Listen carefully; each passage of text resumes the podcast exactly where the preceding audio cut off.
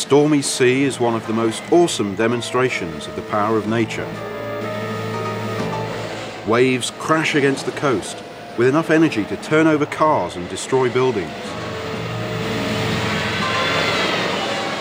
But how is that energy transferred from the deep water where the waves are generated?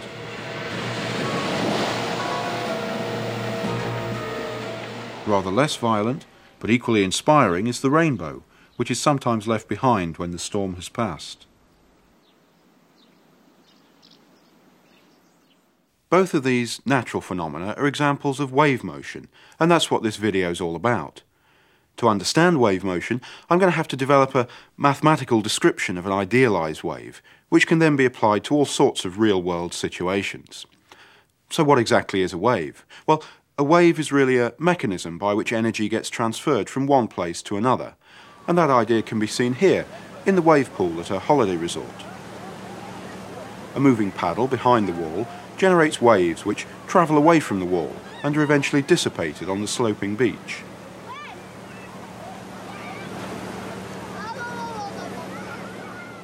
Well, here's a scaled down and simplified version of the wave pool. It's called a ripple tank and I'm going to use it to demonstrate the key features of the waves.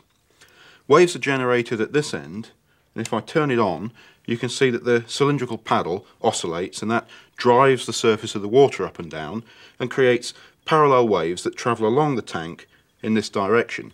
These sloping beaches around the edge are just to stop reflections and allow us to concentrate on the parallel wave crests that move along. But to actually look at a single wave crest as it moves along the tank is rather difficult. So to do that, we've got a diagram that shows it. The wavy line represents the surface of the water as we look from the side, and the height of the waves has been exaggerated.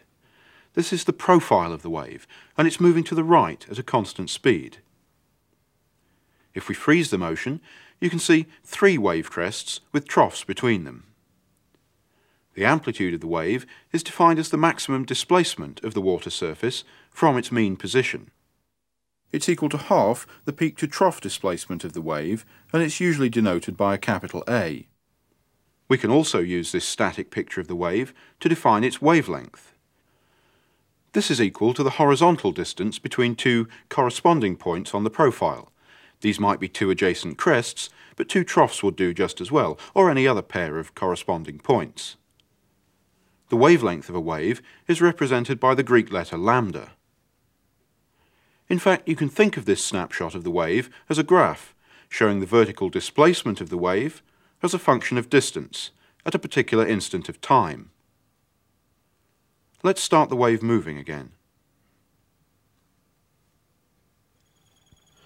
In the ripple tank it's rather difficult to see the waves from the side like this, so to improve things we've put a strong directional source of light up there which shines through the surface of the water, projects down onto this mirror here and throws an image forward onto the screen. And here you can see the parallel wave crests moving down the screen.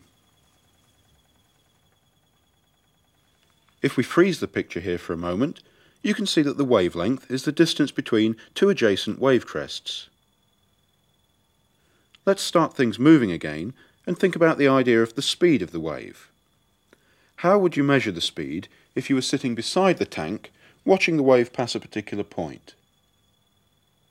Well, here's the graphical representation we had before, showing a side view of the wave. For the moment, I want you to concentrate on the behaviour of the water surface at one particular point. As the wave passes by, the water surface at this point is simply moving up and down periodically. Let's forget about the distance axis and consider the periodic up and down motion of this point on its own. In order to see how the displacement of this spot varies with time, we can plot a graph of displacement against time. This curve looks very much like the static wave profile you saw earlier, but it's actually a plot of the motion of one particular position on the water's surface against time.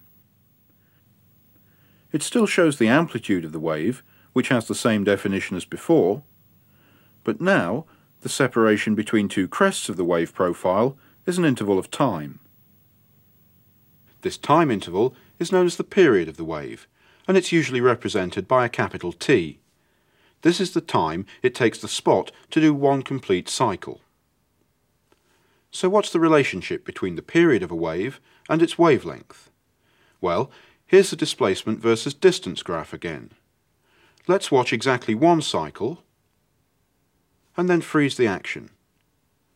During a time interval equal to one period, the wave has travelled forward a distance equal to one wavelength. So the speed of the wave, which is defined as the distance travelled divided by the time taken, is simply the wavelength divided by the period.